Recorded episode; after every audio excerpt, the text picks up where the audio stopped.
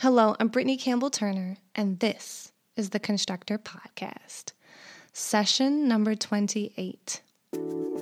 Hello, and welcome to, or welcome back to Constructrr, the best way to build it. This episode features Renee Cheng, who is a professor and associate dean at the University of Minnesota, who is conducting research in the AEC industry. Let me tell you, this interview is so good. It is so good that we talked for almost an hour and a half diving into her story, which you will hear. She is a graduate of Harvard, a registered architect, uh, but she stayed her course in academia and is recognized for her teaching excellence with numerous teaching awards. She appears on national lists of influential educators, and you will see why when we get into the interview. We discuss her collaborative approach to research, and then we dig into case studies um, and their key takeaways from two research reports. Don't worry, I've split up the interview in two parts. You will be able to get through it. Believe me when I tell you, this interview is value packed. So, this is part one. I will cover who is Renee Cheng, a bit of her journey, the fantastic methodology and structure to the research and why it's beneficial. We introduce this first research publication High Integration at its Finest Success in High Performance Building Design and Project Delivery in the Federal se- Sector. And then in part two, not only do we cover the key takeaways from this report, we also dive into the second research report Motivation and Means how and why IPD and lean lead to success. So, I'd like to note that these research reports are not just research white papers that you pick up, read, and put back down. You will have a sense of the usability of the PDFs when you hear a, you know, a clicker or, or so. Actually, while Renee is speaking, she's literally scrolling scrolling in and out of the sections and she she otherwise would be seamlessly referencing. This is how you will be able to just click in and out of different sections that are relevant to your project on your next project. You will be able to reference the parts that you need when you need it. So, with that, let's get into the interview with Renee Cheng.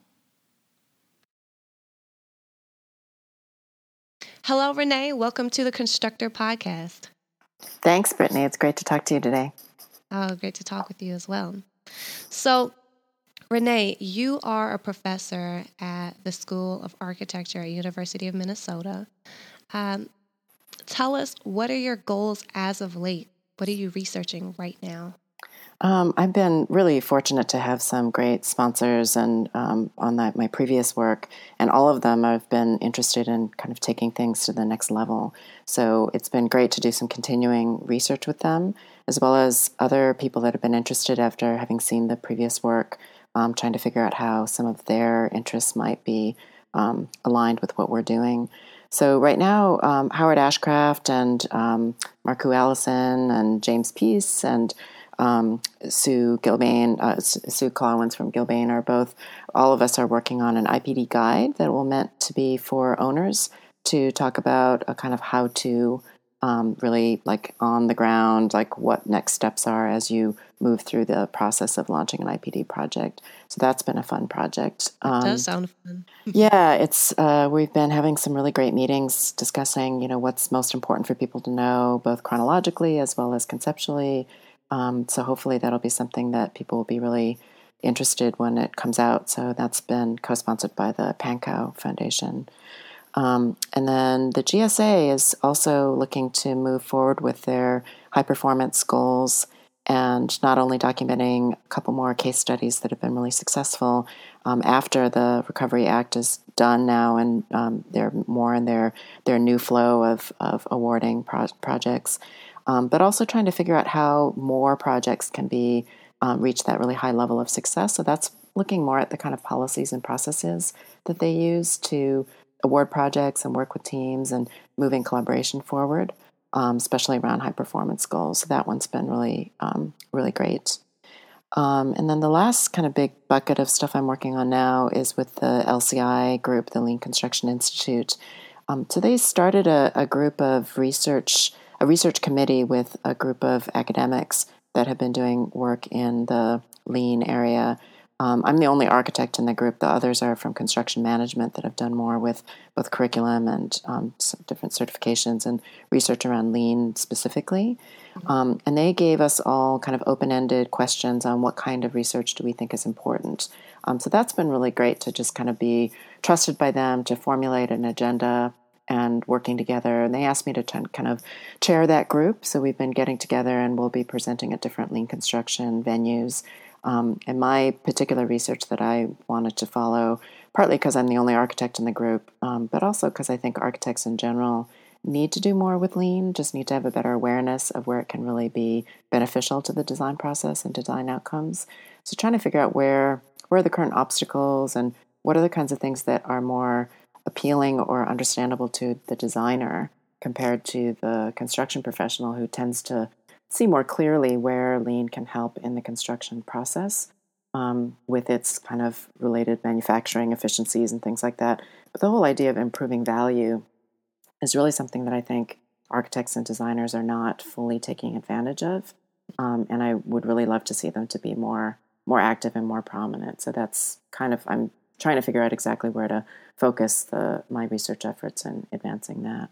So, are you going to be attending the design forum that Lean Construction Institute is hosting here in Chicago? Yeah, I am. Actually, we should try to get together then. I've got um, that's actually where the first face to face meeting will be of this research committee, um, where we're going to be looking at uh, the research agenda for the next, um, hopefully, next couple of years as as the LCI is trying to formulate this research committee to uh, fit in with their board as well. So, we'll be doing design forum and then also um, but we won't be presenting there. It was a little too soon for us. We're, we have two or three sessions at uh, the Lean Congress that'll be coming up in Anaheim. Oh, that's great. So, for those of you who haven't heard the, the most recent podcast episode, I was speaking with Dan Heinemeier, the executive director at Lean Construction Institute.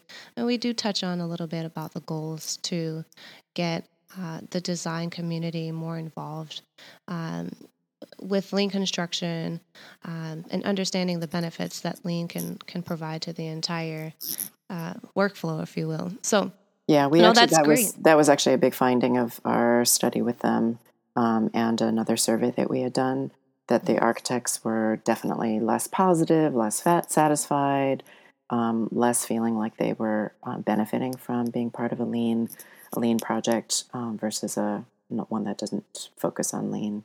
So that was definitely part of our findings. Okay, great. So that kind of uh, gives us a springboard to to dive into a little learning a little bit more about you. Um, so you have a design background. You studied a master's in architecture and um, psychology. Uh, you studied psychology in your bachelor's, both at Harvard. Um, wanted to just get an understanding, like how do how do those things tie for you um, and then and then like tell us how does that get you interested in in staying in academia and wanting to research high performance building and collaborative teams in construction you know you're the first person that's ever asked me that. Um, it's one of those things where in hindsight you can say um, it really fits together because obviously when you're studying uh, high performance goals and you're looking at how teams are collaborating around this unified goal and they're really doing extraordinary things to uh, work together and they have uh, um, developed these kinds of um, alignments and, and shared goals that obviously the psychology and the human behavior part is a really key part um, so i would definitely say right now i look back on my undergraduate degree and i really appreciate that background in social science and the kinds of um, just formative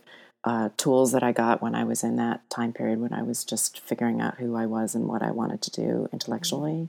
Mm-hmm. Um, but if I remember that being actually in that time, I don't think I knew how it was going to fit. I basically was switching from a pre med um, focus to mm-hmm. an architecture focus. And for me, it felt like a complete switch. Um, but in hindsight, I can now say, well, I did always have an interest in kind of the human behavior, whether it was from the science side of the psychology um, or whether it was from the programmatic side of how people are using spaces and um, able to benefit from the built environment. So, in hindsight, it's great. You can paint a story. but at the time, I was just, you know, I think it's, it took me quite a long time after that time period. You know, when you're in college, you're just trying to figure out um, what works. And the psychology was one of the handful of majors that you could do that uh, aligned really well with the pre med requirements. Mm-hmm. And um, so to me, it was really attractive because it was not one of the hard sciences, which I was less um, less interested in pursuing in an in depth way. And I was interested in kind of more the social science aspect. But yep. by the time I left undergrad, I was already pretty sure that I didn't want to be a doctor. Um, and so I would, had already dropped out of some of the um, the rest of the um, pre med uh, requirements uh, but finished up the psychology and actually had enough to uh, do a minor in art, but I never I never ended up just officially doing that, but so unofficially did a lot of art classes. And to me, that then the balance of the kind of sciency, behavioral, and art was what made me think the architecture was logical for me. Um, yes. Um, but it, you know, again, it's all in hindsight. It makes sense, but at the time, it was probably a little bit more practical than um, than strategic in my choices. Well, you know, we, all of us go through that sort of meandering, trying to figure out where we where we fit the best and Absolutely. what we int- what our interest yeah. levels are. Really, uh, it's funny because I think I didn't do as much kind of searching while I was in college, but when I was deciding to to study construction management, uh, I had that similar kind of like I don't actually want to design buildings but I love the built environment, you know. Mm-hmm. So mm-hmm. and and I love this the, the psychology that that leaders have to understand and the social sciences that you kind of have to understand like in yeah. order to get people to like work together to actually get this thing built and then how do they function in this space you know all those key elements that people kind of forget that you know yeah i think when you about. yeah when you first think about architecture you tend to think of the object and especially the way that it's portrayed in the press it's a lot of you know beautiful shots of buildings and often with no people in it at all um, and they you know there's a real emphasis on the kind of formal quality. Um, but then obviously there's you know light and the kind of sensations that you experience when you're in a building. Mm-hmm. um, but as i got more into um, as a designer and um, as an architect um, really realizing and then also through my teaching that a lot of the decisions that are made are you know it's holistic. It's not just what does what aesthetically looks better what formally it looks better or what is cheaper or faster it's much more holistic in understanding uh, what's possible and especially if you're doing things that push the envelope. Um, you know that envelope can be pushed not only in form um, but it often you know when you are doing buildings that are pushing the edge of whatever technical or formal or even programmatic means that you often end up getting project teams that have to work differently or mm-hmm. do something extraordinary in order to be able to figure something out that hasn't been done before or there aren't really um, established pathways to do. Yeah it's connected. The you know innovation i think is connected. You can't really do an innovative building without also being innovative in your processes to um, to execute the, that design. Oh yeah completely agree um, and then pushing the envelope in terms of function as well, you know. Absolutely. I mean, yeah. you know, it's it's it's form, and then how does this actually? Uh, yeah, and I think get people. To, yeah, get people yeah. to function well in the space. And I think that's kind of the next frontier. I know we might be skipping ahead in terms of the podcast um, sequence here, but the kind of the the next steps, I think, which I think no one's really making huge strides in yet, but I think that's the nature of research as you take more kind of um, smaller smaller bits but i think what eventually will become the transformative next step is really understanding the human behavior in terms of not just productivity satisfaction comfort um, and really you know holistically again understanding not just the environmental impacts of what we do but mm-hmm. the ways that people are using the building it's right now we're so focused on first costs and then if we're a little bit more broad minded, we focus on life cycle costs. Yep. Um, but even then, we're still dealing with a fraction of the actual value of the building until we start to deal with how people are interacting and how the built environment is affecting their behavior and comfort and, um, capacity. So I think it's a huge leap to go into that realm. And I'm hoping that I begin to see some of that. I, I think there are glimmers of that, um, yeah. but it's a difficult, much more difficult problem than solving a kind of net zero energy, which is difficult enough. But yes. once you start to get into the um, all the variables that go into behavior um, and environmental conditions broadly, then you start to deal with regional scale things, and it just becomes a lot more complex. Yes, you know my my brief uh, moment of doing research when I was an undergrad, it, it did focus on the um, thermal comfort design and indoor air quality and those things. So th- that's kind of a soft uh, um, place there for me in my heart, I guess. Yeah, I think those are the beginning steps. Towards. Yeah. those are the beginning steps to really try to figure out.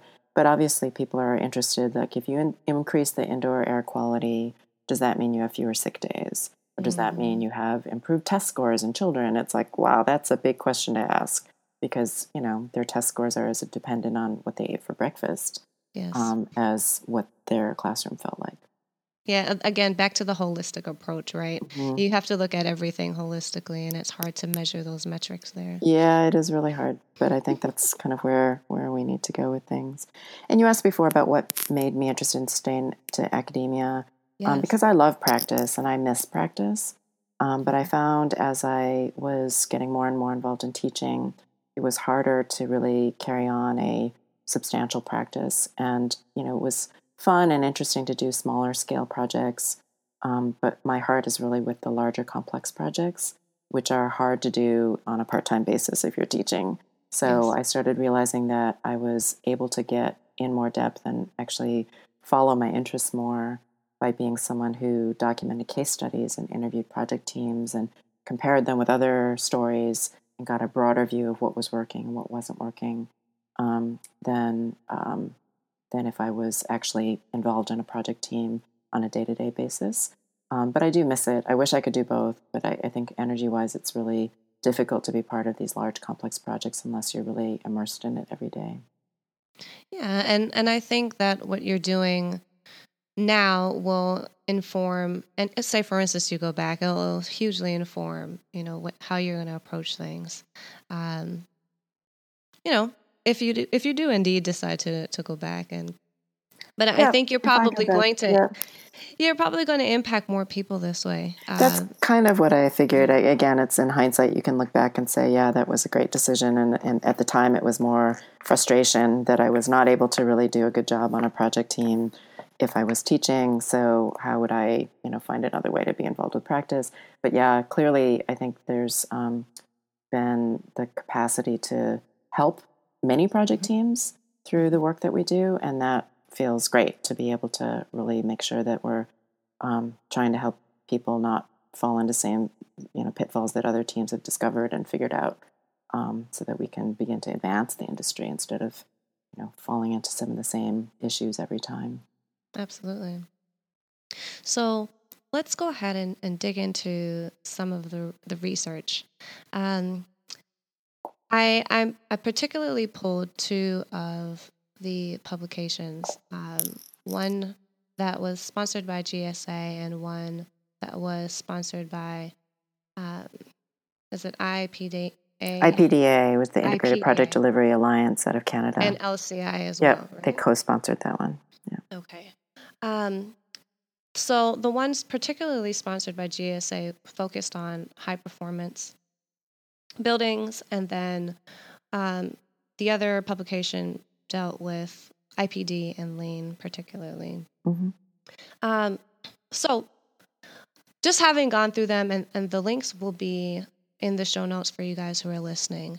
But when you get a chance to look at it, you will you will be able to see that there is much care and it is just very thorough and and you can tell that there was a lot of effort and I don't know. They're just amazing publications. I I just thanks. kudos. Thanks. First of all, yeah, they're a lot of work. Um, thanks. They're a lot of work, and um, I know you didn't do it alone. I knew you. Absolutely, you know, you worked yeah. with a team. So mm-hmm. I wanted to just kind of ask you you know what was the approach to to doing the research mm-hmm. um, give it walk us through that yeah so you know obviously when you're studying collaboration and you've got people that are expert in different aspects of collaboration, um, it's great to have a collaborative team that studies and creates the report.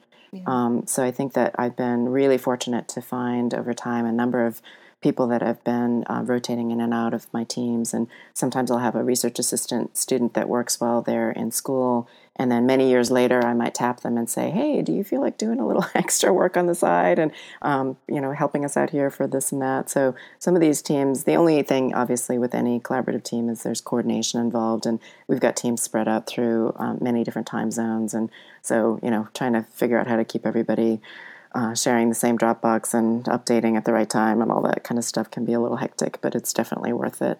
Um, so the case studies that you're um, going to be linking to, the interactive PDF format was one that we developed actually relatively early on. It was around 2009.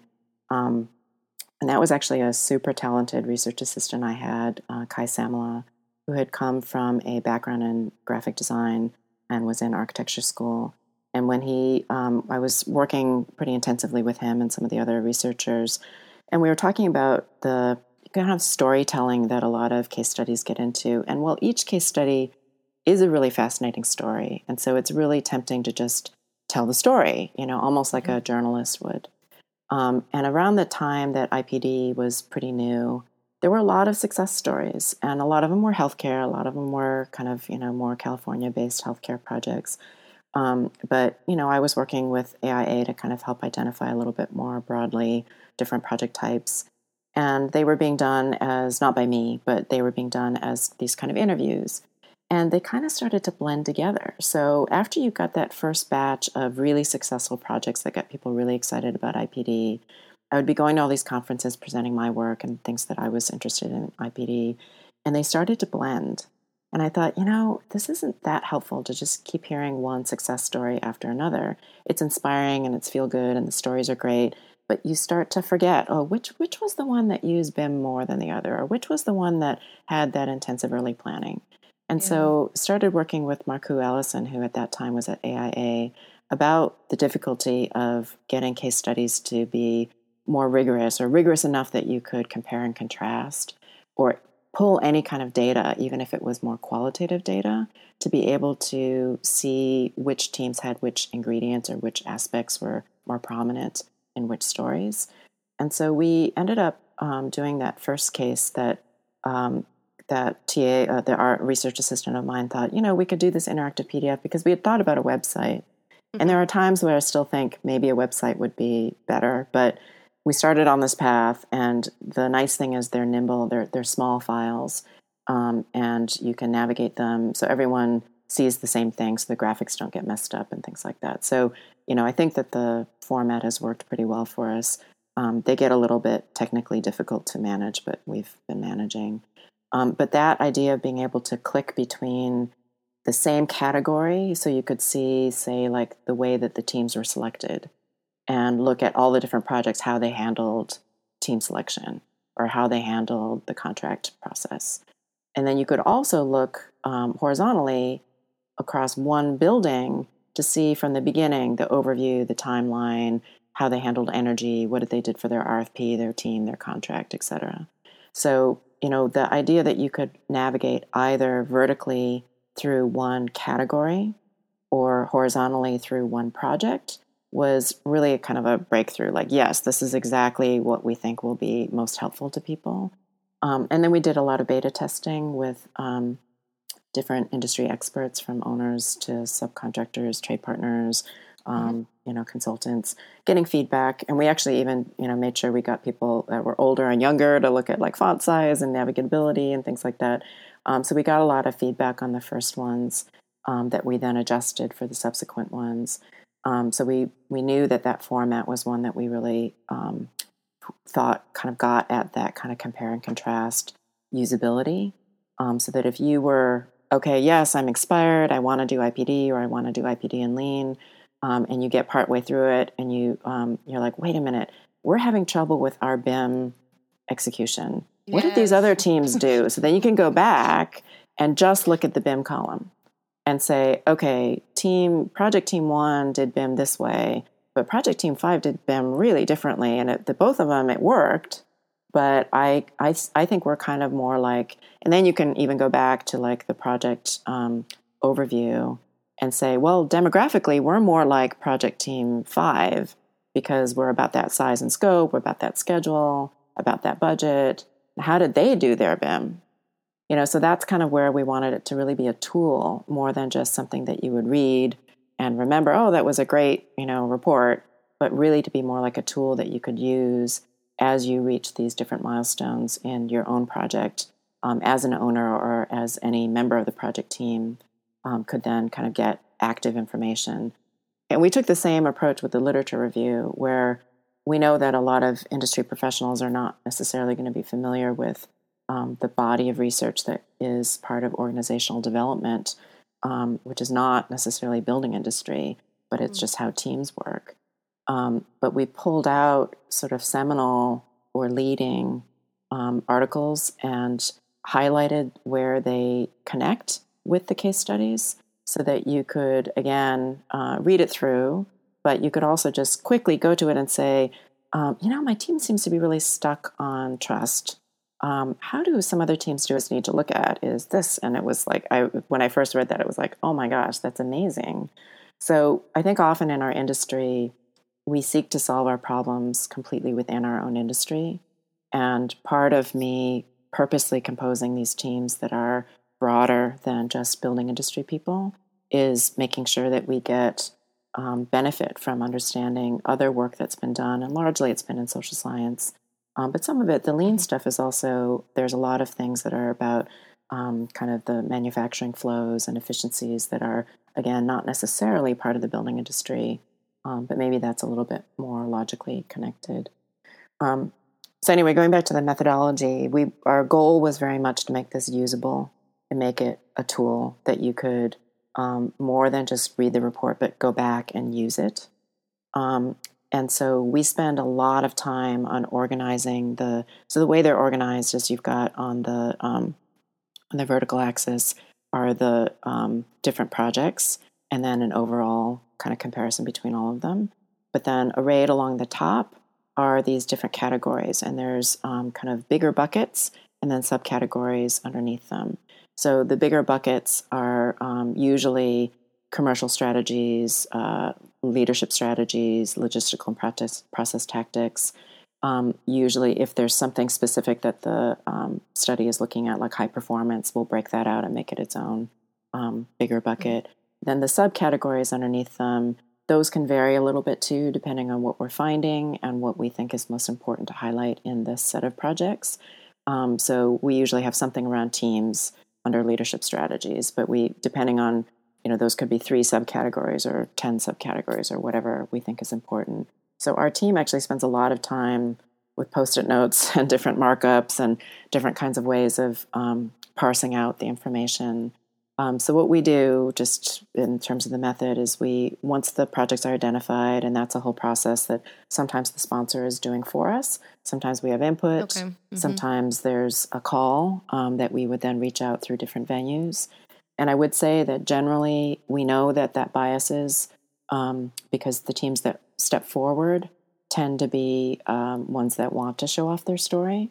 Um, on the other hand, they're so candid with us of the challenges that they faced um, that I think you know we are still getting you know pretty um, good information, especially since we're cross-checking it with their documents, and um, mm-hmm. we do multiple interviews with different stakeholder groups. Um, it's obviously when the the sponsor like GSA is choosing the projects because they're the owner, they have a lot more ability to just say, you know, this project team unit, you know, please please participate. Um, so the projects sure. are identified, and then we go through identifying the kind of key people to talk to. And we've been lately doing things in stakeholder groups. So we'll have all the people involved with the architect, um, so the architects and their consultants, then we'll have um, the general contractor, and then we'll usually do subgroups of trade partners depending on what we're looking at. Uh, and then we do the owner, owner's rep as another group. Um, if we start to find that people maybe are uh, the dynamic is beginning to get in the way of any one person giving their whole story, we will do a follow up interview because sometimes that just happens because of timing. Um, sure. But we tend to sort of see a little bit of the dynamic uh, in these group interviews of how they talk with each other and different things that they agree on or disagree on and how they remember things. Um, and then we transcribe those interviews and we code them, which is just a it's a pretty standard social science process where you um, go through and you have one or two coders and you spend a lot of time making sure they're coding similarly. And you will say, you know, over the course of time that they're talking about an issue, um, you would tag, okay, they're they're talking about a problem with the mechanical system, but if you read what they're talking about, they might have been talking about something that was part of the RFP, or they might be talking about something that was part of a issue of communication, or something that was about championing yeah. or leadership. So we pull apart the section that they talk about the mechanical issue, and we code the different aspects that they're uh, the quotes um, into the other categories that they might be also dealing with. Um, so it's less about the yep. story about the mechanical, but more about you know this is one more piece of evidence for how this team is managing their schedule or how this team is building trust. So over time, when you do that, you get some pretty interesting. The coding pages are, you know, they're fragmented stories, but you start to see, you know, how that trust was developed either chronologically or through seminal incidents, and then we use that as we are um, writing up the report, so that we're getting more than just, you know, this is what happened first and this is what happened second, but kind of looking at um, how some of these threads carried all the way through. That's exactly what I was thinking. That common thread that uh, just kind of connects all the the pieces there um, from from A to Z. Yeah, because sometimes when people are experiencing the uh, events, and that's one of the great exciting parts about being in a project team, is you are really immersed day to day. You don't necessarily have the perspective to say, "Oh yeah, that was a seminal moment where trust really got established." But if you are, from our point of view as researchers coming in and recognizing that something really was key and then we can push a little and dig a little in the interviews a lot of times they will say oh yeah you're right things were different after that. And then we can also look up the the memos and the emails happening around that time and see if there's a shift in what's going on in terms of volume or if there were kind of key things. So it's i think a lot of times when you're in a project team it's hard to get the perspective of what um, you only remember the success but often by the time we talk to the project teams they only ever remember working as a super high functioning team and you have to really pull them back into well how was how was it when you were doing your rfp you know how did you you know what happened in your first issues and what happened in the kind of early planning? Because they forget. And you know when once you get that ball rolling about what happened that was wrong then people remember you know they'll they'll dig into it. They're like oh yeah such and such said right. you know and and those are those kind of pivotal moments too but once they get back onto the success route it's it's challenging now to to remember that. And they just it just becomes like oh it was great. We really enjoyed it you know? And so that's why we dig in. And we always get access to a ton of documents and then we're on to uh, non-disclose to make sure that we're not you know sharing the actual pieces.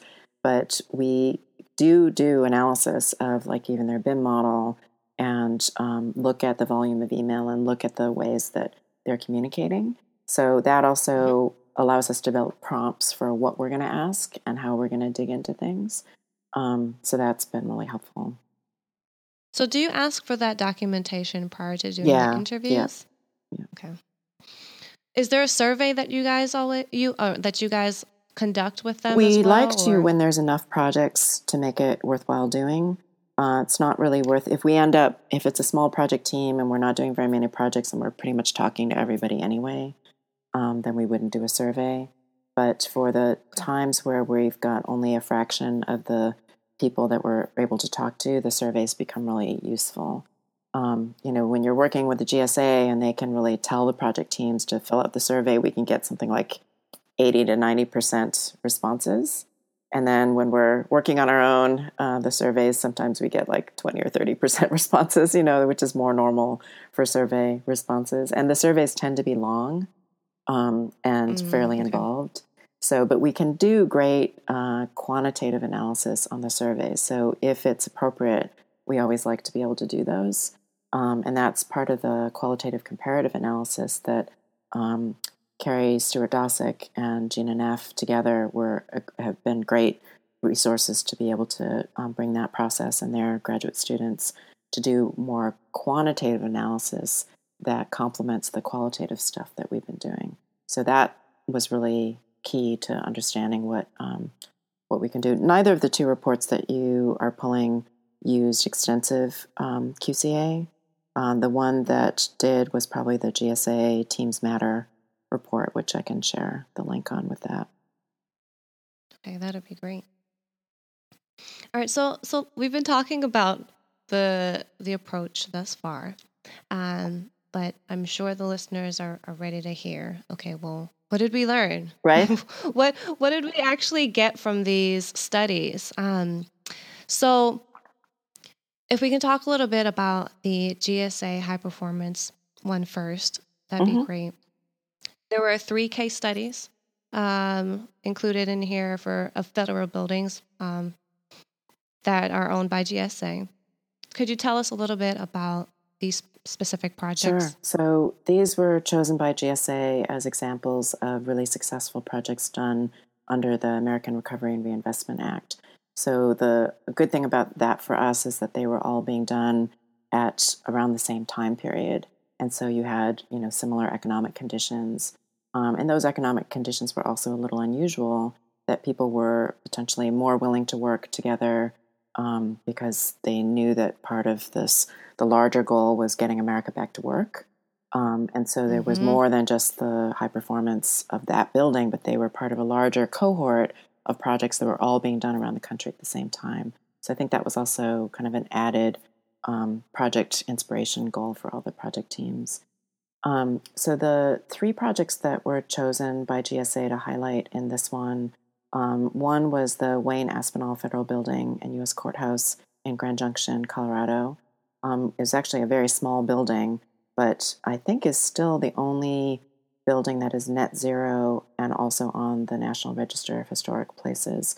So it was, you know, tricky to. Normally, you think, oh, if it's nationally it's on the national register you can't alter anything and so you wouldn't be able Absolutely. to you know do this super high performance um, building but this one and if you look at the photos you can see you can actually see the pv array on the roof um, at certain angles but the um, state historic preservation group worked very closely with the design team to figure out what they felt was appropriate so you can see it pretty prominently on the back of the building but um, from the front of the building, it's only barely visible, only from certain angles.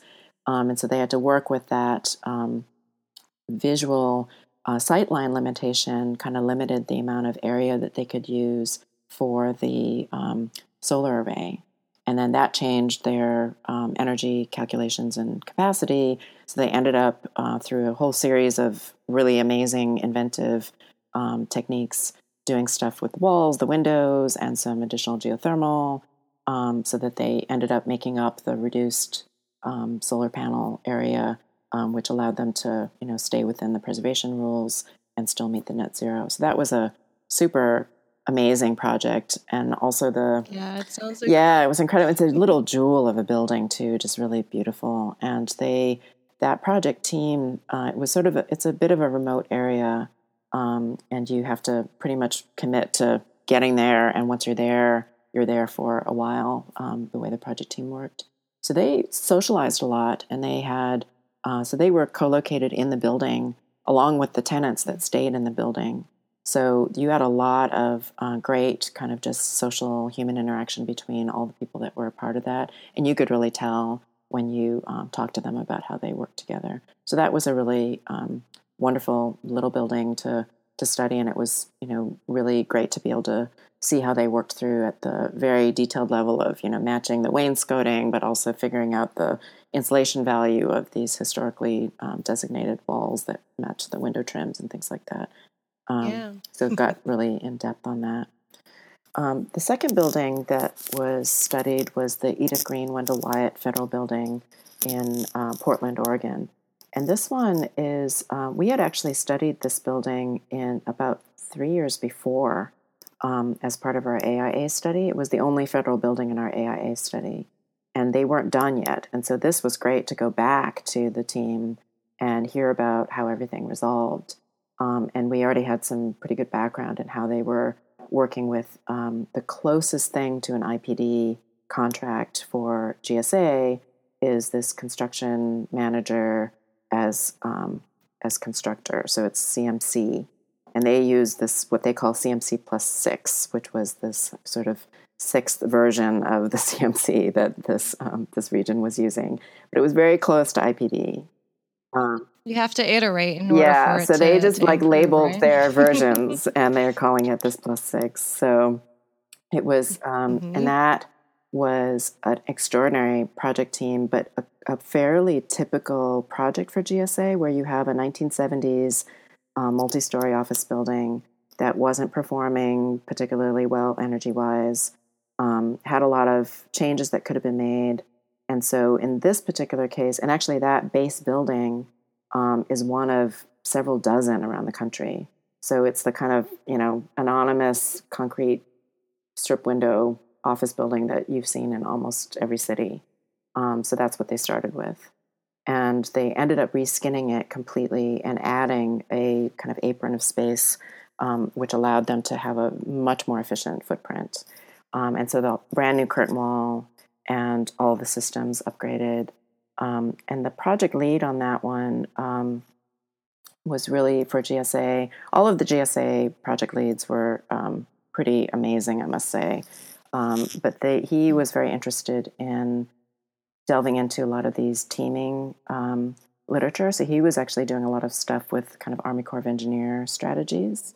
Mhm. So it was Mhm. really great to sort of see the um, the way that he uh, that Pat Bruner was kind of pulling that team together and and really pushing the envelope with a lot of things like the radiant ceilings, radiant, radiant heated and cooled ceilings, which was a system that's been used in Germany but not used in America before. Um, had to go through a lot of extra steps to for GSA to you know trust that it would work and um, how they would and it changed the way that they had to lay out the walls and just their general approach to the um, office tenants that were going to be in there. So he was really um, tireless in pushing innovation, and that team, you know, invented what they called aftercare, where they they ended up saving enough money on their contingency and other things that they uh, made decisions on that they realized they could spend it on something. So the team collaboratively said, "Well, you know what we really need is a year after this project is done." to tune the building and um, help the tenants figure out how best to use the space and get used to the fact that we have a you know different arrangement for servers and a different arrangement for how you would handle the um, even the the fact that the radiant um, heating and cooling didn't make noise. Some people felt like they weren't getting air um, because they couldn't hear the um, the ventilation. So they invested and were able to get most of the team on a contract for what they called this aftercare. Um, so that was, um, you know, just one example of many innovations that this team was able to do for for this building. Um, the last project of the three is the Federal Center South building, what they call uh, Building 1202. Um, this one was the of the set of three was the only new construction, um, and it was new construction on a brownfield site. Um, and it, it was also a single tenant, which is a little unusual for the GSA because they tend to have multiple tenants, and one of the um, things they have to balance out is the very different needs of the different tenants. Um, like you could have IRS and the uh, Immigration Services, or you could have uh, federal marshals and um, the FBI. Mm.